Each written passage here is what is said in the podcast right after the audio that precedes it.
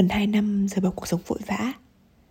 Mình có nhiều thời gian hơn để quay vào bên trong, Tập quan sát những điều diễn ra Và học cách gọi tên những cảm xúc phức tạp ấy bằng lời.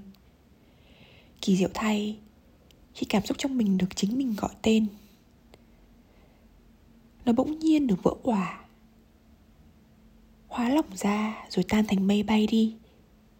Cuộc sống vì thế mà sâu sắc Và nhẹ nhàng đi rất là nhiều mình thấy bản chất của việc chữa lành chính là thiết lập lại kết nối với con người bên trong của mình.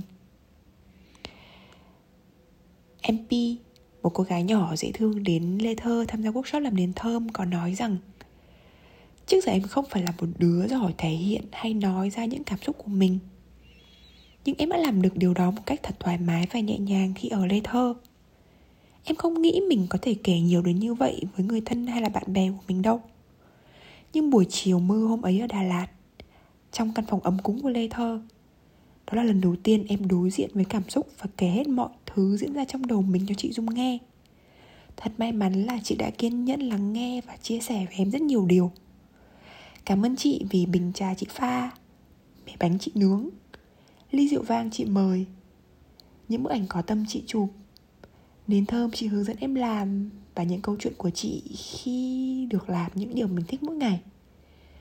Câu chuyện của chị linh, chị dung và hành trình của lê thơ thực sự khiến em cảm thấy được chữa lành và suy nghĩ tích cực hơn rất nhiều. Thật may mắn vì trong quá trình chữa lành của mình, em đã kết nối và dành 3 tiếng trải nghiệm tại lê thơ. Hẹn gặp lại các chị vào một ngày gần nhất ạ. Cảm ơn pi rất nhiều cảm ơn em đã đến với lê thơ và cho Lê Thơ cơ hội được trở thành một phần đẹp đẽ trong ký ức Đà Lạt của mình. Bọn chị cũng rất mong gặp lại em sớm. Và các bạn cũng thế.